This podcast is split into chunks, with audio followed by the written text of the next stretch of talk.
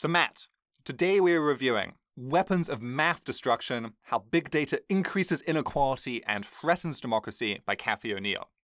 Now, a weapon of math destruction, or WMD, is not a calculator gone awry. Instead, it's a bad algorithm, an algorithm that impacts people negatively and often has unforeseen consequences. Cathy defines these WMDs as having three distinct characteristics. One, they're opaque. You don't know how they work inside. They're hard to interpret. Two, they're at scale, so they're widely deployed in a variety of industries and even in government. And three, of course, they're damaging. They have negative impacts on people's lives. Before we talk about these WMDs, we should say a couple words about the author's background. So Cathy O'Neil started out as a math PhD and worked for a few years in academia before moving over to D.E. Shaw in 2007. For those of you who may not know, D.E. Shaw is sort of known as the Harvard of hedge funds. It's the company where Jeff Bezos famously got his start by working with early internet companies and deciding that Amazon was a good idea. So of course, since she started in 2007, very soon after the financial crisis hit, she weathered this out for a little bit, then started working in tech, but really, she became famous for her blog, Math Babe. Yes, Cathy O'Neil has built up a substantial readership through Math Babe. This kind of makes me wish we'd named the show Future Dudes, but alas, the name of the show is Random Talkers. This voice is Adam, the other voice you hear is Matt, and this is a program where we discuss how technology is shaping our future for better and worse. You can hear us on YouTube.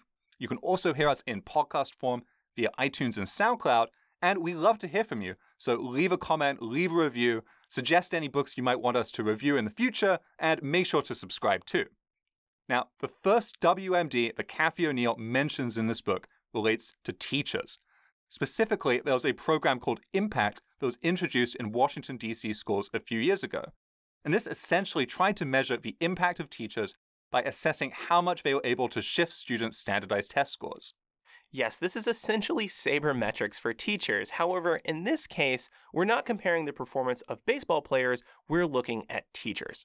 So the way this model works is it looks at the standardized test scores of students in the previous year and creates an estimate of performance in the current year. Then, teachers who are able to exceed this estimate stand to receive a huge bonus, and those who underperform may be fired. So I think we can agree that trying to judge teacher quality is an admirable goal. You want to reward the really good teachers and maybe get rid of the very worst ones. The only issue here is that this model was absolutely abysmal. It was a truly horrendous model, and Cathy O'Neil details this in the book. One of the main issues was that teacher scores were essentially random from year to year. The score was from 1 to 100. And she would find that a teacher who scored a 6 one year would suddenly receive a 96 for next year. And you might say it's unlikely that a teacher could go from being among the worst of the worst to suddenly the best of the best. And that was true. You know, the score was being driven by essentially random variance, whereby a teacher might only have a class size of, say, 25 to 30 students. There are a whole lot of factors beyond the teacher's control that impact these test scores, a whole lot of variability in these test scores, and this model was essentially reporting back noise rather than any true estimate of teacher quality. Yeah, I would point out it wasn't completely random though, Adam, because there was a huge incentive for teachers to cheat in this system, whereby teachers know that they're going to receive a large bonus if their students perform well. There was lots of cases found in the DC area where teachers were actually changing the standardized tests of students to be better and therefore receive a large bonus. Yes, if you were a particularly unfortunate teacher, you might find that your batch of students arrived having earned miraculously high test scores the year before and basically putting you in an impossible position where you're going to really struggle to raise those scores enough to get a good metric from the impact system. Now, I think this example of WMD really draws in one of the key lessons from Cathy O'Neil's book, which is that a bad algorithm is not a bad algorithm necessarily because it's super accurate, you know, Minority Report style. Oftentimes, it's a bad algorithm because it's a really bad predictor, and yet is blindly taken on faith by decision makers and used to have these really important choices made about people's lives. You know, if you were a teacher who's unfortunate enough to lose your job because of the impact algorithm, a lot of times you lost it basically because of random noise in the data. Yeah, you know, one thing here that's really evident to me that I don't necessarily know is called out in these words is that models that you cannot test or models that you cannot verify are by their nature very, very dangerous because if you can't understand the outcome, you can't correct any errors that may exist in the model. Right. You could ask 100 different educators what their opinion of teacher quality is, and you probably get 100 different answers.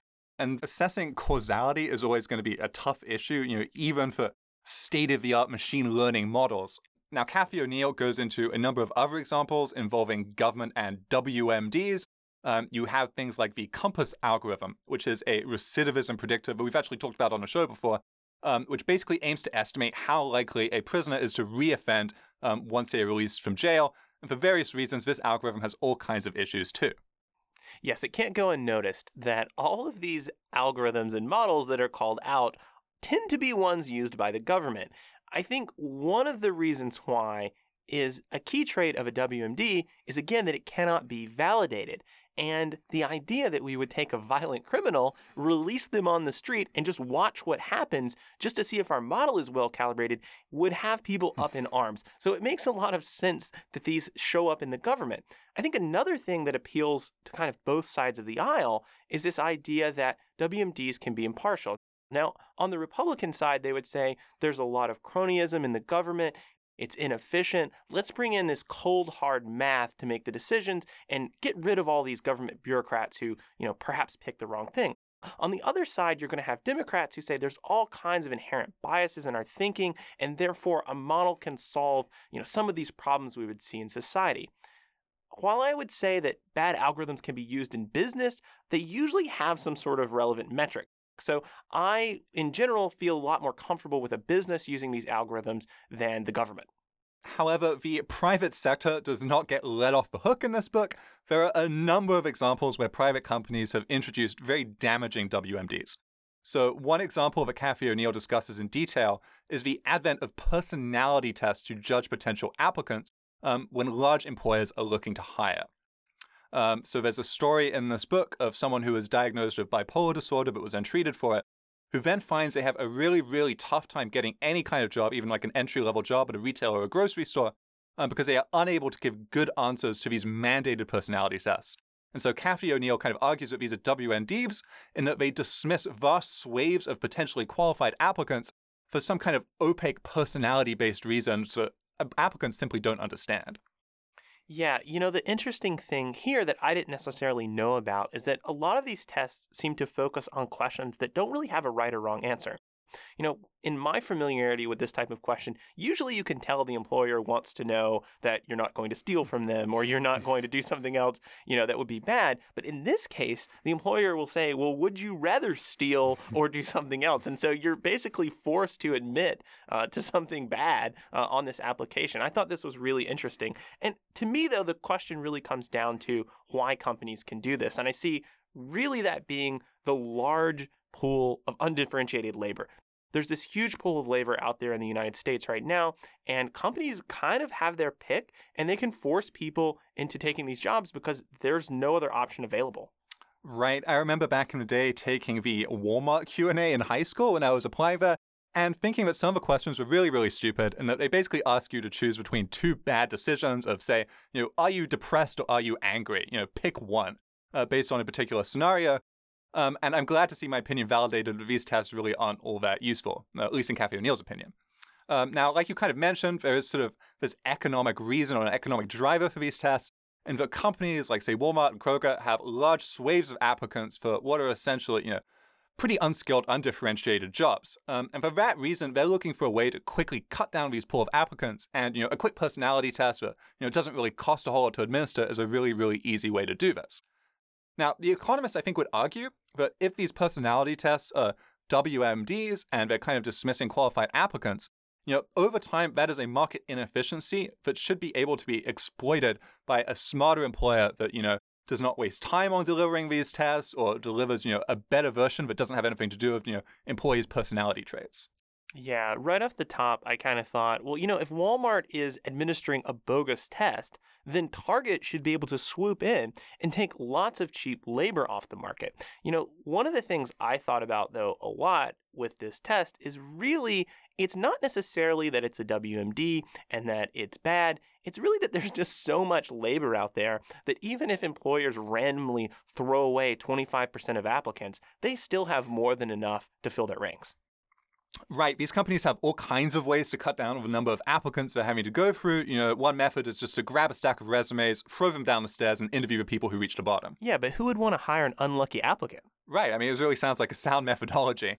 But Cathy O'Neil is really arguing that these WMDs are damaging because they are essentially not choosing the best possible applicant for the job and discarding someone for what is an unreasonable reason.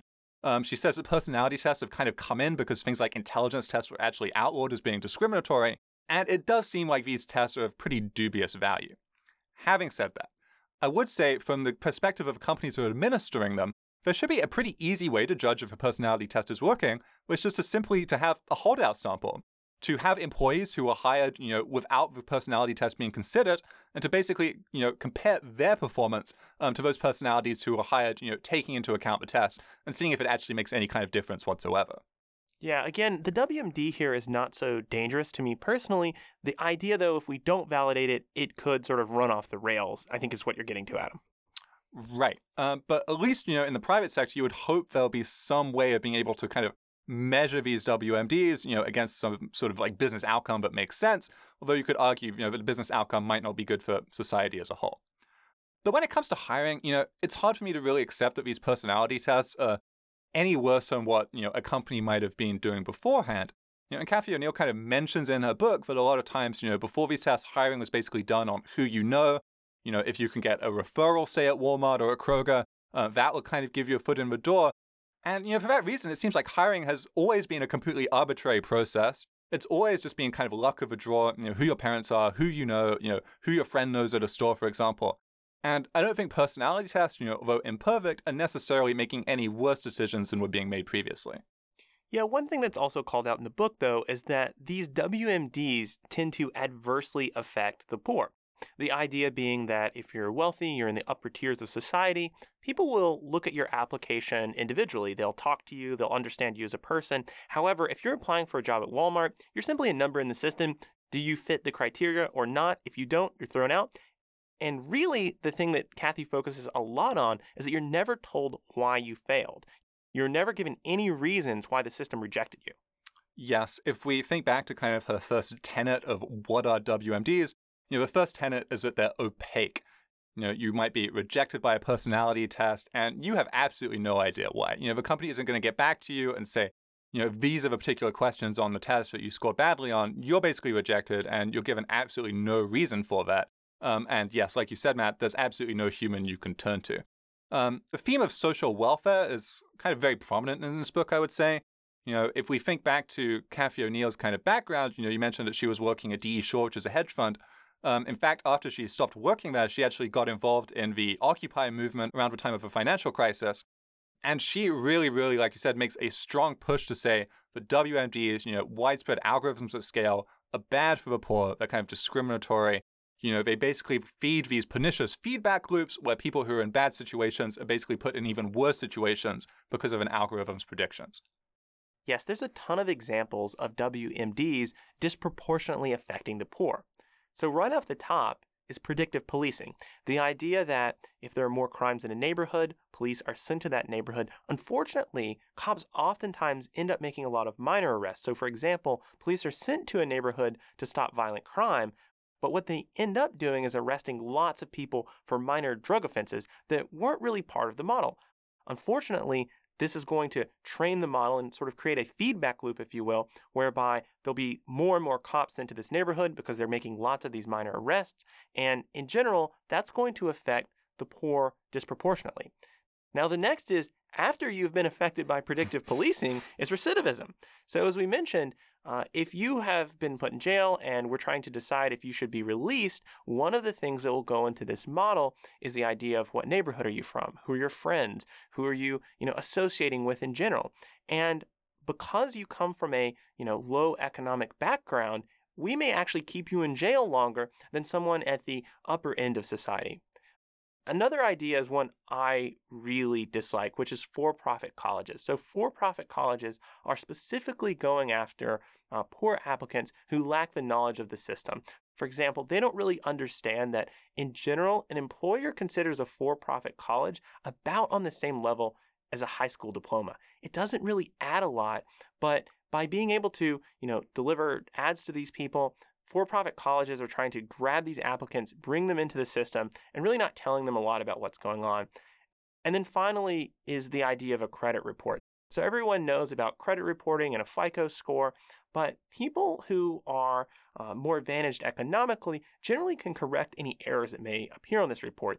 They probably regularly pull their scores or have some sort of program that looks at it regularly through a credit card company or something like that.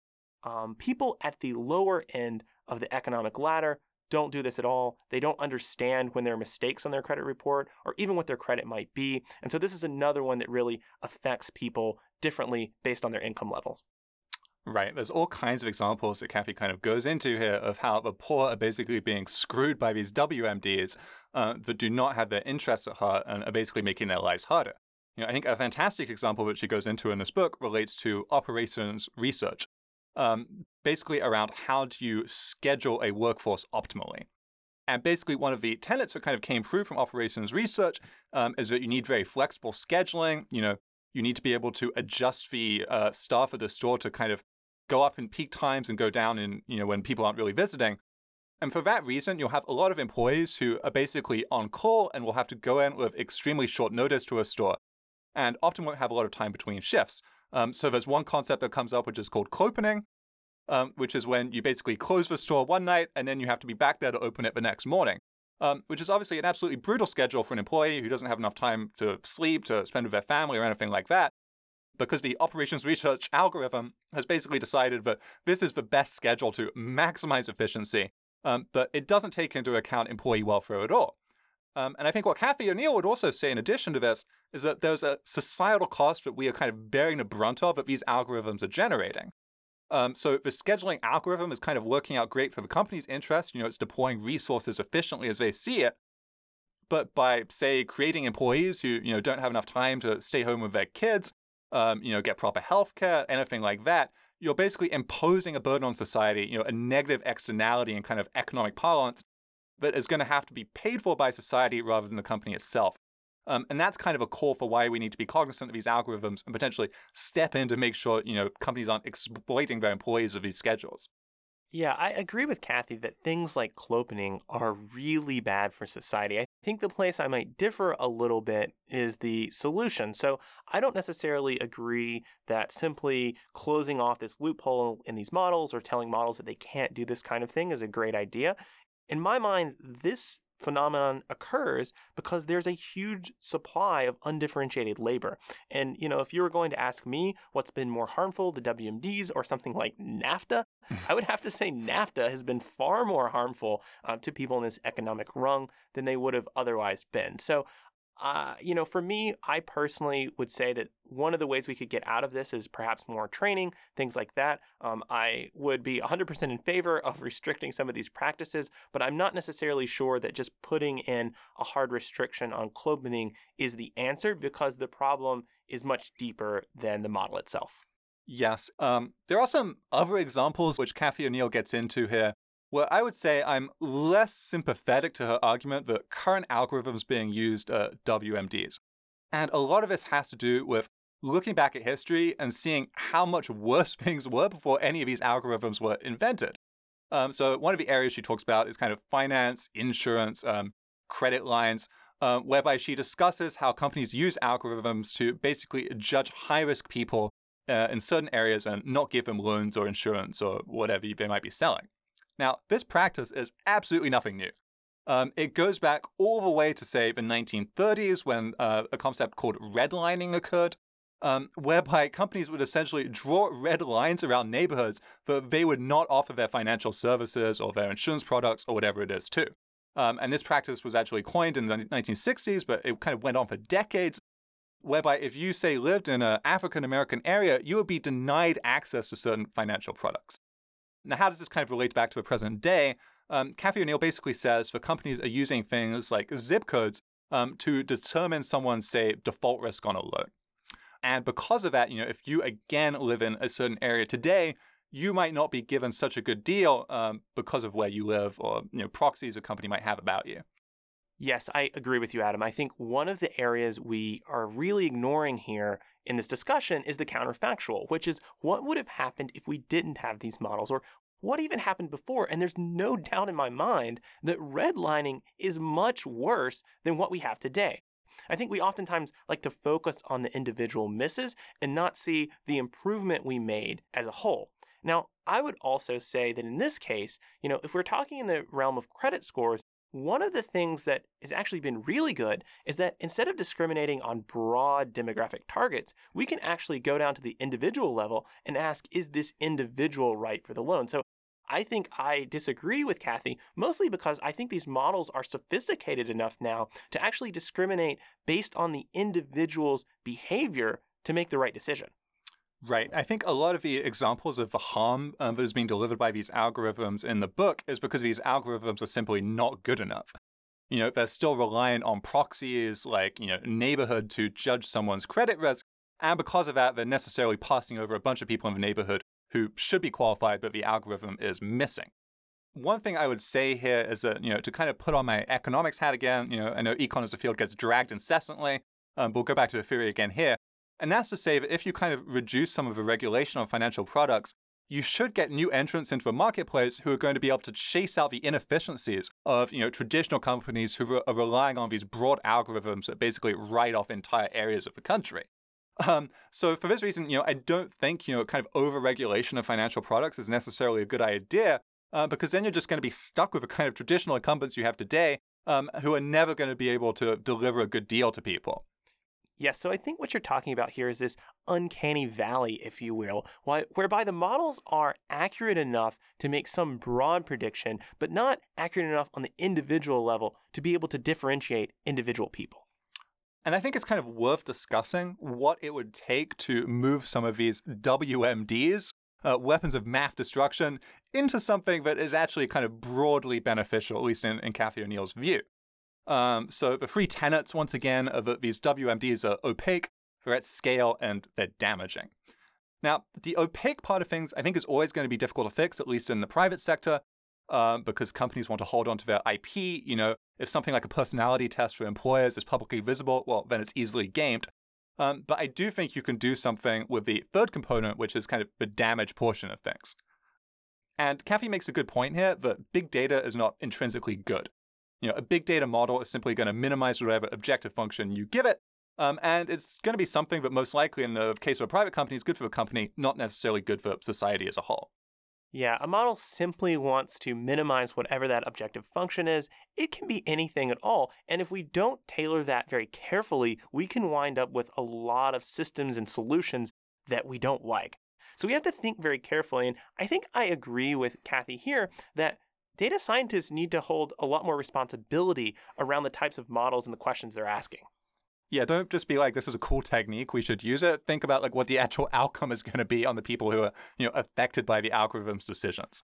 But, you know, there are examples in the book which I'm somewhat dubious of, you know, kind of designed, I think, in Cathy's mind to kind of illustrate just how bad these WMDs could be. So one of the things she talks about is hypotheticals. What if we had had WMDs, say, in the 1960s? You know, a WMD, for example, that is designed to, you know, admit college applicants to prestigious universities, rather than kind of admissions officers, you know, going through applications, you know, reading personal essays, you know, interviewing candidates. What if we just had an algorithm do it? And Cathy's kind of contention is that you would basically see very few women go to prestigious universities at any point, because the model would learn that men, you know, as they had before, were the ones who went to prestigious universities. And so gender on an application form would be kind of the determining factor of whether or not a student was admitted to a college. And so she says this is kind of an example of a negative feedback loop of WMDs, but if you had had these WMDs in the 1960s, you would have seen very few women ever go to prestigious universities. Yeah, this example confused me a lot. So as a data scientist, one of the things that was glaringly obvious to me was that, you know, even if there were only very few women admitted to these universities, if they performed well, or even let's say they performed better than a certain percentage of students at those universities, the model would really quickly pick up on that and begin admitting more women. So it's not necessarily true that the model is stuck in, whatever rut it may fall into. It's going to adapt to the data that's coming in. Right. If I was kind of defining a WMD, I would say they're at scale and they suck. They don't make good predictions. They miss, obvious causal factors that should be taken into account. And in this case, a model that looked at kind of a GPA distribution of prestigious universities would say that, a lot of men perform really, really badly once they get to whatever school they're going to. And for this reason, gender should not be the single determinant of the admissions process. Moving forward with WMDs, there's kind of a limit, I think, to the effectiveness that any one algorithm could ever actually have.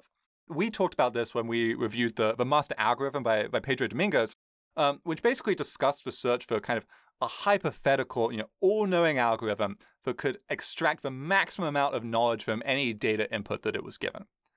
And I think what would kind of disappoint a lot of people is that if you took the data feeds that are being used to train a lot of these WMDs and you actually had a perfect algorithm, your decisions actually wouldn't be that much better. There's only so much knowledge you can extract from, say, knowing a person's age and various other demographic variables and trying to make a credit decision.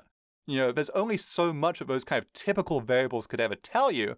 And in order to actually generate an algorithm that made kind of perfect predictions and was all-knowing and could avoid, discarding anyone who would have been a good borrower because of some demographic factor, you would actually need an incredibly personal data source. You would essentially need no privacy whatsoever from the applicant because you need to extract so much data from them to be able to feed this perfect model.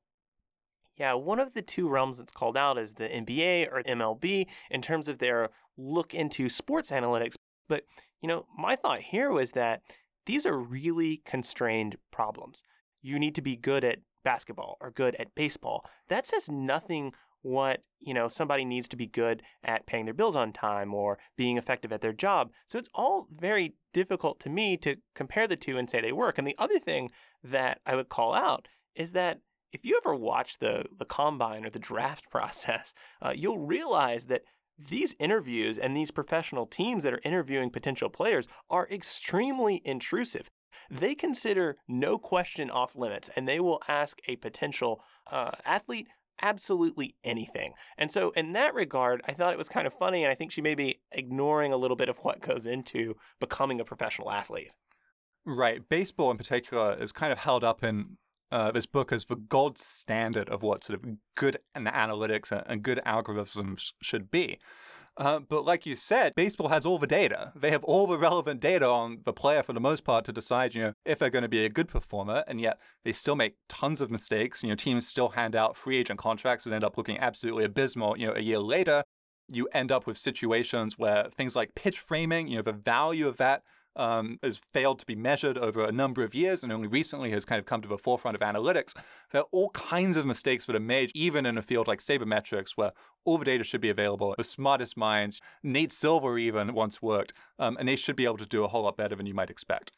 Yeah, before the burrito bracket, he was actually doing a lot of analysis of Major League Baseball. The other thing here that I'll call out is that Cathy O'Neil complains a lot about the overgeneralization that happens in models.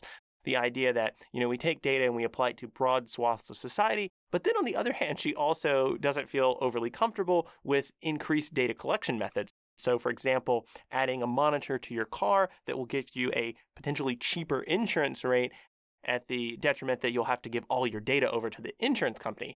And, to that, the statement's really, you can't have it both ways. Either we have to share more data, we'll have less privacy, or we can make more exact decisions. And it's one or the other. And there's kind of no in between here. Right. You don't want to model this sort of discriminatory on some factor like race or socioeconomic status. But I don't think many of us also want to give up the amount of data that would be needed to create, a near perfect algorithm. One take, I have, but I think Cathy O'Neil would probably disagree with vehemently, is that the answer to a lot of WMD type issues is to loosen the amount of regulation in industry rather than increase it. You look at a lot of the WMDs we've talked about, they're in areas like government or finance. In the case of government, there's essentially no competition. The government decision makers can install whatever algorithm they see fit for the problem area. In the case of finance, that's a highly regulated area where it's difficult for a new entrant to come in. And I think that level of regulation actually contributes to kind of a prominence of WMDs in these cases, because you don't have, competitors coming in with better models, more accurate models, kind of more fine-tuned models to drive out kind of the glaring inefficiencies of the models that are being deployed right now. Yeah, there's a couple sections in here where Cathy O'Neil starts to really feel like an academic to me. In particular is one example where she talks about the inefficiencies in insurance rates for car insurance and points out that there are lots of instances where people are actually being penalized by their low credit ratings, even though they have really good driving records. And she kind of uses this as an example to say, look how harmful WMDs are, and points out that the company has no incentive to change the model because they can make all this additional profit from these people who have low credit scores but are indeed good drivers. Now, the thing that sort of jumped out in my mind when I read this is like, no, that's not true. Like, if there are drivers out there who are good drivers who will not get into accidents, but other insurance companies are scoring them poorly and therefore charging them more, there will be opportunities for companies to come in and gain that additional profit. So I kind of think here is one where, if you have an open enough marketplace, there should be some opportunity for companies to correct inaccuracies in these models. Right. Cathy's major point here is WMDs that are driving fabulous profit margins are likely to sort of multiply across industries because companies are going to see, how these opaque, scalable algorithms are doing so well for certain companies. But I think when you think about competition, I would say, an algorithm that is generating high profit margins is charging customers too much and is likely to be driven out by a better WMD that is going to come in and offer, better in terms of a customer's point of view. It's going to offer the customer a lower price and drive those profit margins down to zero. But, to do that, you need less regulation, you need competition, you need people to be able to deploy these better algorithms, in the field.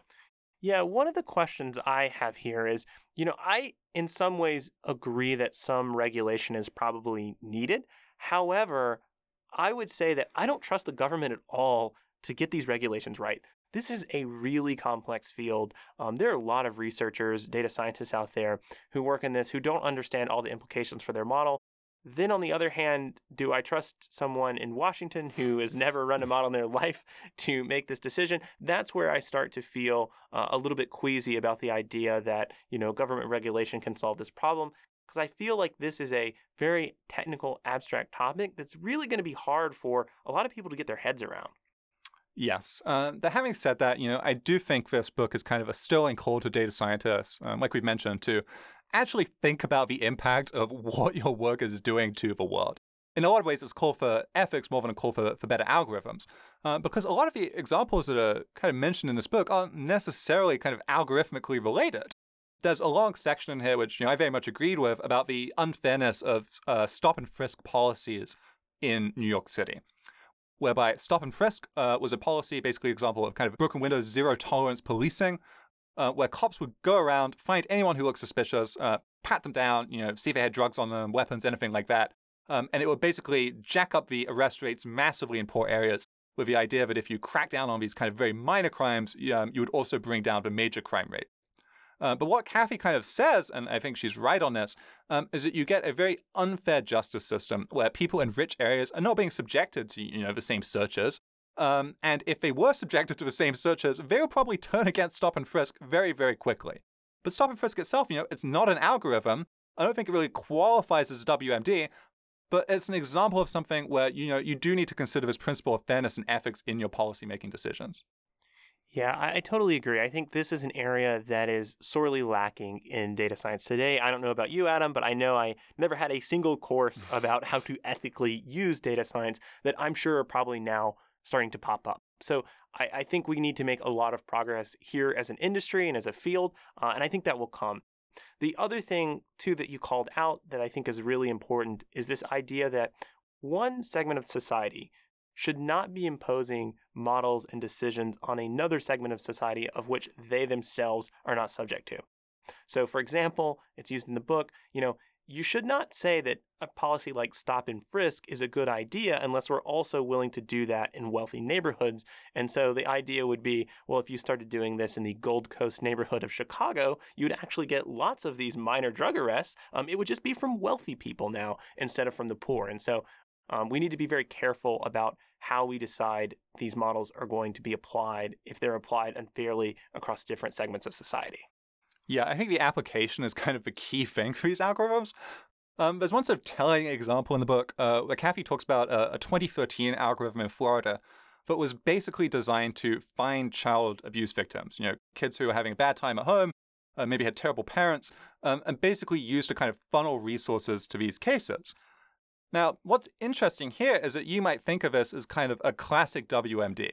It's opaque. The parents who are being involved certainly don't know how the algorithm works or how it's targeting them. You know, it's being used at scale. It's being deployed in a state. And it's certainly dangerous in that, you know, in the case of, say, a false positive, you'll be taking a child out of a home where there's nothing wrong with that home situation, but you are a separating parent from child. But Cathy kind of actually says, no, this is a good algorithm because it's being used to kind of funnel resources in a positive manner rather than just kind of taking kids out of a home. And to me, I think a lot of what that says is that WMDs, or the definition of WMDs, it's not about the algorithm itself. It's just about how they're kind of applied and what they're used for. Well, you know, we can't talk about this without now mentioning China's social credit score. So, Adam, I would say this would be one area where it seems like you're pretty sure is going to be used incorrectly. Yes, I like to rail against the AI researchers who are not only much more highly paid than I am, but also have the potential to develop these massive algorithms that are going to impact people's lives in potentially very dangerous ways. You know, when we talked about the China social credit system on one of our earlier segments, you know, I really mentioned how researchers like those at Baidu need to think about if you're developing this amazing, say, facial recognition system, you know, what are the kind of the surveillance applications of that? You know, could it be used to identify dissidents? Could it be used to put people in jail? And are you really comfortable with your work being used that way? And I think it's going to become more and more important for researchers, you know, in the public policy areas and private industry to really be cognizant of what they're doing. And I think you see a lot of kind of the data science leaders now sort of waking up or sort of becoming more vocal about ethics, I would say. You know, there was a nice tweet thread earlier of Hadley Wickham tweeting out about papers and presentations, looking for those on ethics and data science. And I think it's really good that people are starting to take this issue kind of seriously. Yeah, I would say the ethics section is really the gem of this book to me. As you pointed out, Hadley Wickham, very much interested in this. And I think it started a larger conversation about this. And the suggestion really given to us in the book is that we should think about the relative harms these models create. For example, we need to weigh the false positives and the false negatives to understand the outcome. Now, it's somewhat unclear how this would work in practice, but today we're letting all of the burden fall to researchers. And I think the reality is we need to put a lot more responsibility for them to do things correctly or to have some sort of overarching industry standards for how they'll think about the data they're using. Right. So I would say overall, this book does a really good job of reminding data scientists that they actually need to be ethical in their practice, which, you know, is a lesson that perhaps should need to be taught. But nevertheless, I'm glad that Cathy O'Neil kind of covers it. In her book of these WMDs, I don't think Matt and I have necessarily been kind of convinced about, you know, the dangers of some of them, or at least that they're dangerous relative to what came before them. But nevertheless, I think we would agree that, you know, a model that is widely deployed and isn't accurate or isn't verifiable doesn't have a good positive feedback loop to kind of update itself, you know, particularly like we saw the teacher example, is a really bad thing for society, and we should try and kind of root these out. And even in the private sector, you know, if an algorithm is, say, making people's lives miserable, like we talked about with clopening and kind of the scheduling algorithms that are out there, you know, those are a pretty bad idea too. So overall, I would highly recommend giving this book a read. You know, it's a pretty quick read, it's a pretty easy read, but I think you'll learn a lot. This has been Random Talkers, once again, available on YouTube, SoundCloud, iTunes, all kinds of places, really. Make sure to subscribe, leave a review, leave a comment. Thank you for listening, and we'll see you next time.